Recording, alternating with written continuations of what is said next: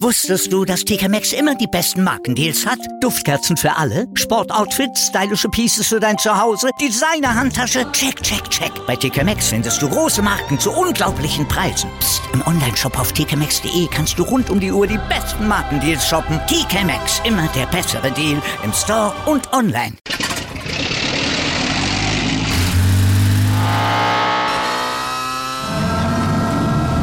Von 0 auf 100.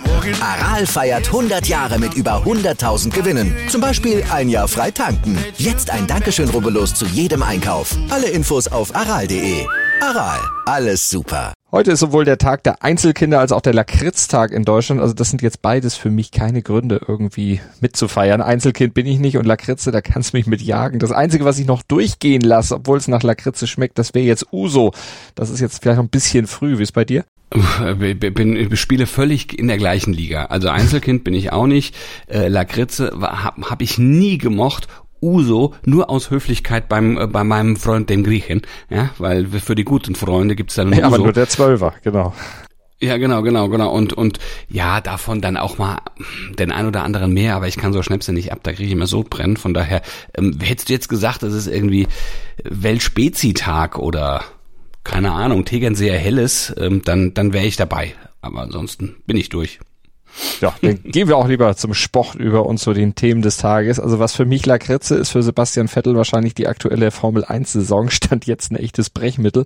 Da sprechen wir gleich drüber. Außerdem erzählt Julian Nagelsmann uns gleich, wie er ganz dreckig ins Halbfinale kommen will. Ja, und wir stellen den deutschen NBA-Profis ein Hauptrundenzeugnis aus. Und wir bereiten uns mit Handballnationalspieler Juri Knorr auf die WM-Playoff-Spiele gegen die Färöer vor. Und damit guten Morgen zu Stand jetzt, dem ersten Sportpodcast des Tages. Äh, erhältlich überall, das wisst ihr, wo es Podcasts gibt und unterstützt wie immer auch vom Sportinformationsdienst SID. Mein Name ist Andreas Wurm. Und ich bin Malte Asmus und wir würden uns wirklich, wirklich, wirklich freuen, wenn ihr uns liked, besternt, rezensiert und vor allem natürlich abonniert. Und wenn ihr vielleicht auch einen Podcast selber macht und den bei uns hostet, würden wir uns auch extrem drüber freuen. Das ist kostenlos bei uns möglich. Darüber spricht heute die Sportwelt.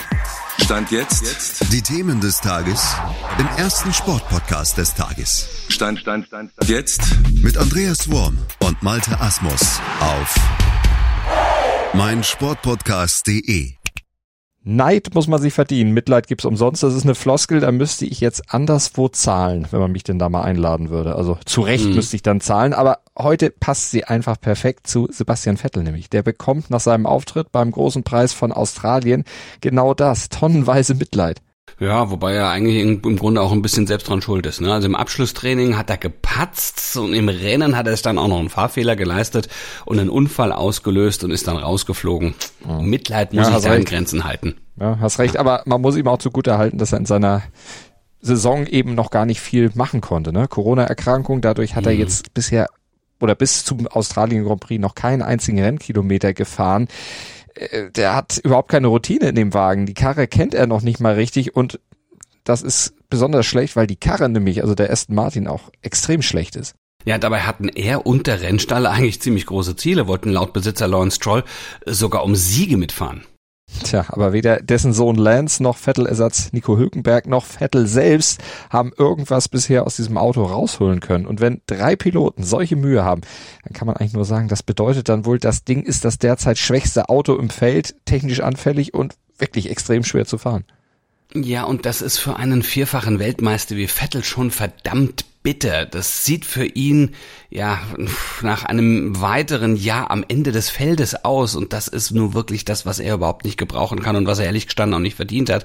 Und eine Vertragsverlängerung bei Aston Martin wird er sich wahrscheinlich dann auch nicht antun. Das riecht nach einem verdammt unrühmlichen Ende einer ja, großen Karriere. Stand jetzt aktuell. Hoffentlich müsste es jetzt bei uns nicht um noch ein unrühmliches Ende gehen. Die Bayern heute Abend gegen Villarreal, die stehen nämlich vor so einem unrühmlichen Ende der Champions League Saison und sie stehen deshalb auch massiv unter Druck. Alle Bayern, aber besonders natürlich auch der Trainer, ne? Julian Nagelsmann, ein Aus im Viertelfinale der Champions League. Das könnte jetzt dann auch für ihn durchaus unangenehme Folgen haben. Ich glaube nicht, dass sie ihn feuern, aber er wird ziemlich viel Ärger kriegen. Ja, weil dann seine Bilanz des ersten Jahres echt absolut negativ ausfallen würde. Meisterschaft hin, Meisterschaft her. Also äh, schlimm genug, wenn sieht man, welchen Stellenwert eine Meisterschaft hat, aber schlimm genug. Sie sagen ja selbst, es ist der ehrlichste Titel, aber trotzdem, Meisterschaft hin, Meisterschaft her. Die Bayern waren im DFB-Pokal nicht sonderlich rühmlich, ja, also eine peinliche äh, Klatsche wirklich gegen Gladbach, die sich dann wiederum selbst eine Klatsche eingefangen haben und ja auch nicht die Saison ihres Lebens spielen. Und Villarreal ist nun mal der klare Underdog. Das muss man in diesem Feld so sagen. Wenn es einen gibt in diesem Viertelfinale, dann ist es Villarreal. Übrigens auch bei den Wettanbietern immer noch. Also wie will wohl der Nagelsmann das Ruder rumreißen? Also mit Kommunikation. Das hat er zumindest in der Pressekonferenz erzählt. Ja, viel mehr kann ich jetzt nicht reden, ehrlich gesagt, weil dann bin ich bald in, äh, wie bei einer Telefonzentrale. Ich habe sehr viel gesprochen, sehr viel Besprechung gemacht, äh, sehr viel äh, Detailarbeit gemacht. Jetzt waren die Spieler mal so zwei, drei Tage an alleine ja, nicht mal eine Langlaufleine, sondern so eine sehr kurze. Und jetzt äh, morgen muss ich noch diese silberne Schnalle vorne aufmachen und dann müssen sie laufen. Dann geht's los. Und Nagelsmann hat deutlich gemacht, dass er auch durchaus einen dreckigen Sieg nehmen würde. So Hackespitze 1, 2, 3. Das muss jetzt diesmal gar nicht unbedingt sein. Wir müssen ähm, ja auch mal ein taktisches Foul machen, wenn es nicht anders geht. Einfach ein bisschen ekel, ekliger Fußball spielen, als wir es im Hinspiel gemacht haben. Das Einfachste ist, die Intensität und Emotionalität ins Spiel zu bringen. Da kann ich auch mal meine Leistung ein bisschen kompensieren, wenn ich vielleicht nicht am absoluten Limit gerade spiele. Ähm, ja, so ein paar deutsche Tugenden reinbringen als Bayern München ist sicherlich nicht verkehrt. Ja, allerdings sind die Vorzeichen nicht besonders gut. Ne? Niklas Süle fehlt mit Grippe, aber das ist noch das geringste Problem. Viel mehr Sorgen macht man sich nach, bei den, nach den letzten Bundesliga auf Auftritten, zum Beispiel gegen Augsburg, ähm, natürlich über ganz andere Personalien. Und ähm, auch darüber haben Sie gestern gesprochen. Bekanntermaßen besteht unter, äh, entsteht unter sehr hohem Druck ja auch Diamanten. Also irgendwas Sinnhaftes auch dabei und vielleicht äh, entsteht morgen auch ein glänzendes Spiel von unserer Seite.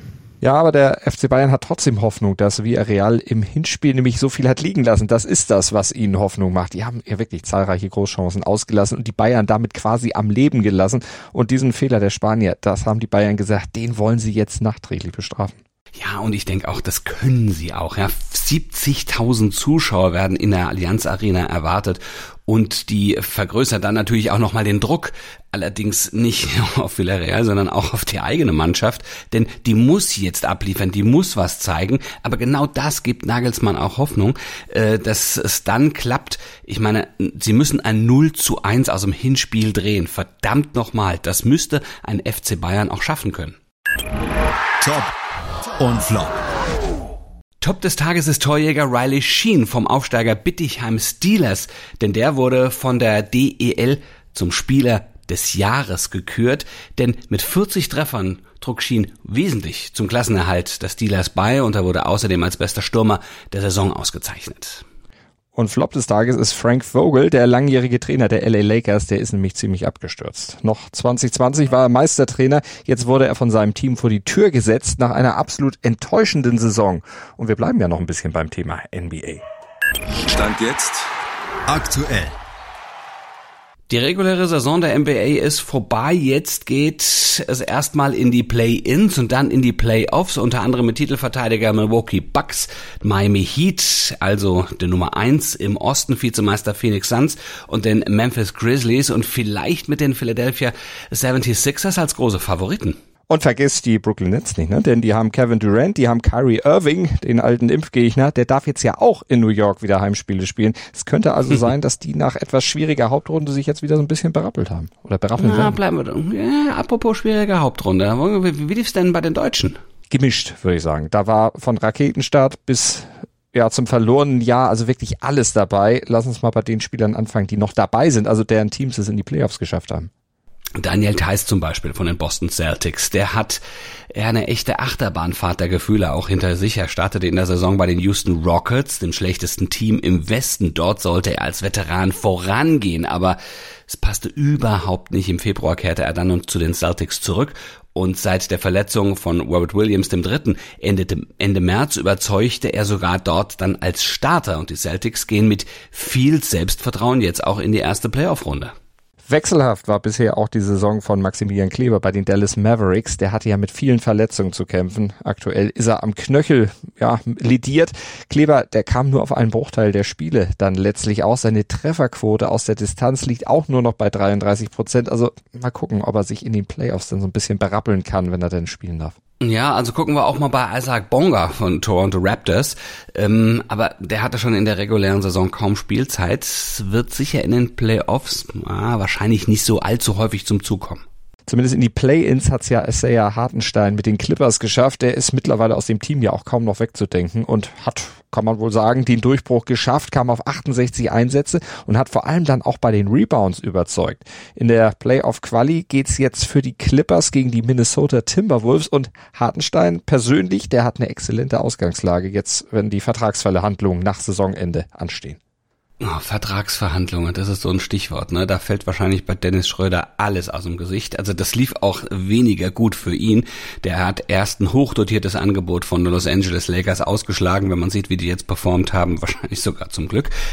Und dann ist er ein wesentlich niedriges, dotierteres Angebot von Boston Celtics hat er angenommen, wurde dann aber im Tausch mit Thais, haben wir gerade schon drüber gesprochen, über ihn zu den Houston Rockets transferiert. Statistisch kommt Schröder bei weitem nicht mehr auf die Werte, die er damals bei Atlanta, bei Oklahoma oder LA auflegte. Jetzt muss er hoffen, dass er neues Angebot irgendwie bekommt und diese Chance, die muss er dann nutzen. Und dann sind da ja noch die Wagner-Brüder Franz und Moritz von Orlando Magic. Franz, der legt den absoluten Kometenstart hin. Bei einem der schlechtesten Teams begeisterte er mit seinem Basketball-IQ. Das haben ihm alle Experten bescheinigt und er erzielte ja auch auf Anhieb in 79 Einsätzen durchschnittlich 15,2 Punkte. Also das ist sehr, sehr ordentlich und das qualifiziert ihn auch künftig dann für eine Rolle bei der Magic. Und Bruder Moritz, ja, da sieht's nicht ganz so gut aus, aber der ist immerhin eigentlich eine zuverlässige Option, wenn es darum geht, von der Bank zu kommen. Heute in der Sportgeschichte. 29 Jahre ist das auch schon her. Ein junger deutscher Tennisprofi mit verkehrt herumgetragener Mütze hat damals in Nizza seine große Stunde erlebt. Ja, der Junge heißt Mark Kevin Göllner und der schlug nach genau zwei Stunden Spielzeit ein Ass, stapfte dann mit schlackernden Armen zum Netz und drückte dem großen Ivan Lendl die Hand.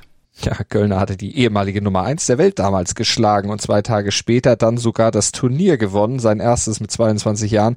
Und da schien ihm noch die Tenniswelt wirklich offen zu stehen. Ja, aber Göllners Karriere sollte ein unerfülltes Versprechen bleiben, wenn man das so sagen möchte. Er scheiterte letztlich am Druck der Öffentlichkeit und auch an den eigenen Erwartungen und vielleicht ja auch daran, dass sein Umfeld seine Karriere quasi immer fremdbestimmte. Ja, und auch zum Teil haben die dann sehr umstrittene, teilweise auch etwas irre Forderungen gestellt an den DTB und damit haben sie den Verband dann auch ziemlich verärgert und auch so richtig lief es dann für Göllner auch nicht weiter. Ne? Sportlich kam er zum Beispiel nicht über Weltranglistenplatz 25 raus. Ja, aber es gab trotzdem noch ein paar sportliche Sternstunden von ihm. Der Sieg in Nizza, wir haben darüber gesprochen, der Davis Cup Triumph im selben Jahr Olympia, Bronze im Doppel 1996 dann mit David Brinosil. Stand jetzt aktuell. Kleine Gegner, großer Druck. Unter diesem Motto könnte man die nächsten beiden Länderspiele der deutschen Handballnationalmannschaft stellen. Seit gestern bestreitet die Mannschaft mit dem Bundestrainer Alfred Gislason. Ähm, sie bereiten sich auf die entscheidenden WM-Playoff-Spiele gegen die Färöerinseln vor. Ja, Mittwoch ist das erste Spiel in Kiel, drei Tage später dann das Rückspiel in Torshauen und ein Scheitern gegen den Handballzwerg, das wäre wahrscheinlich nicht vermittelbar. Also eine WM ohne Deutschland sowieso undenkbar und deshalb muss man eigentlich davon ausgehen, dass es eine Vorentscheidung schon im ersten Spiel gibt. Alles andere wäre eine Überraschung. Keine Überraschung ist, dass Juri Knorr von den rhein Löwen wieder im DHB-Aufgebot steht. Er ist schließlich einer der hoffnungsvollsten deutschen Talente, hat aber die Europameisterschaft wegen fehlender Corona-Impfung verpasst. Dann aber gegen Ungarn vor einigen Wochen ganz gute Ansätze gezeigt und durfte wiederkommen.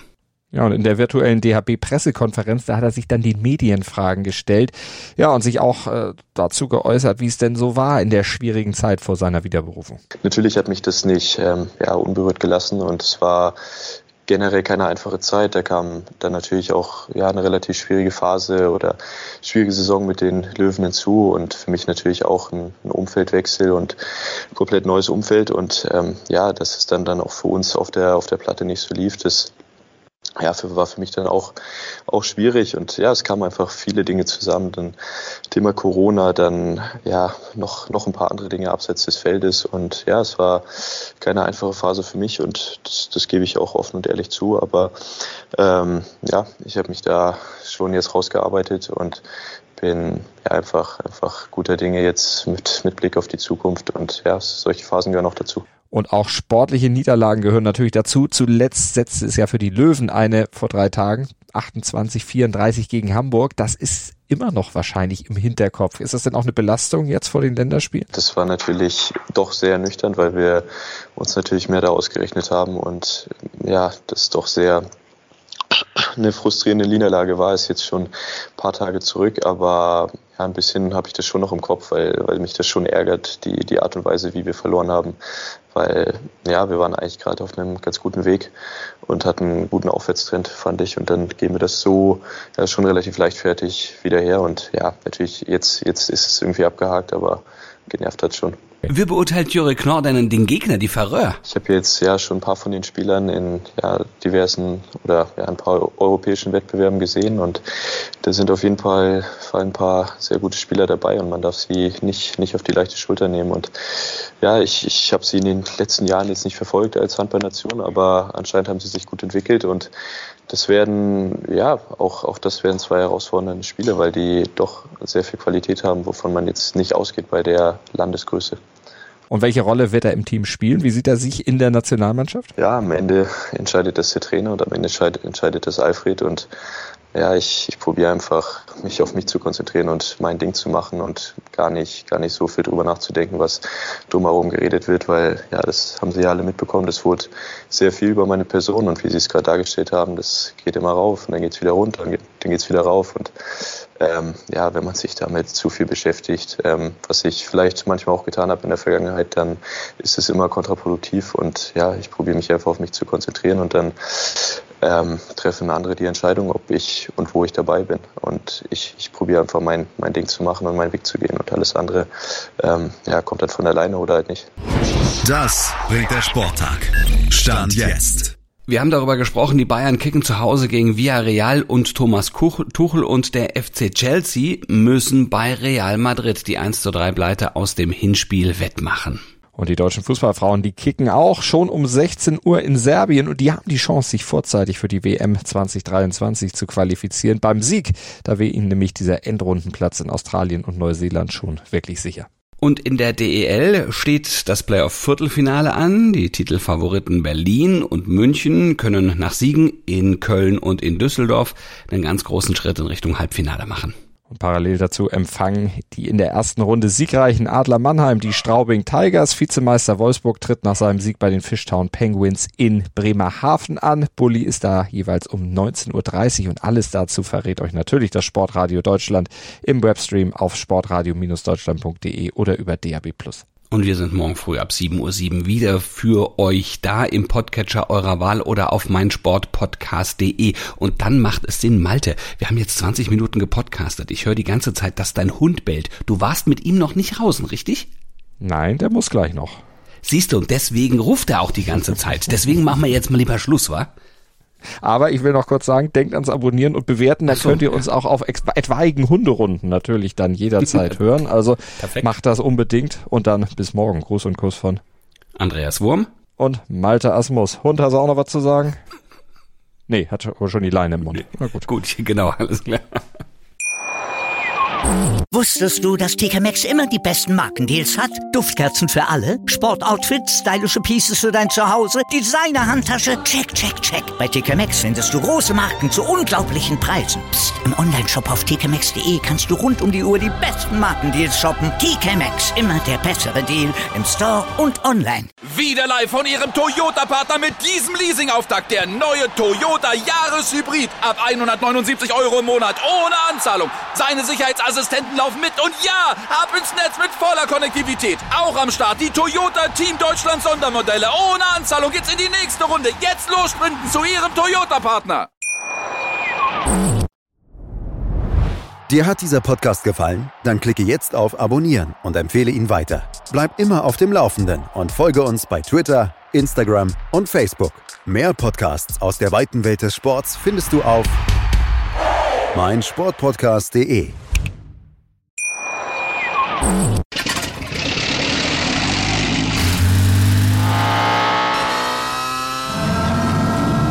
Von 0 auf 100. Aral feiert 100 Jahre mit über 100.000 Gewinnen. Zum Beispiel ein Jahr frei tanken. Jetzt ein Dankeschön, rubbellos zu jedem Einkauf. Alle Infos auf aral.de. Aral, alles super.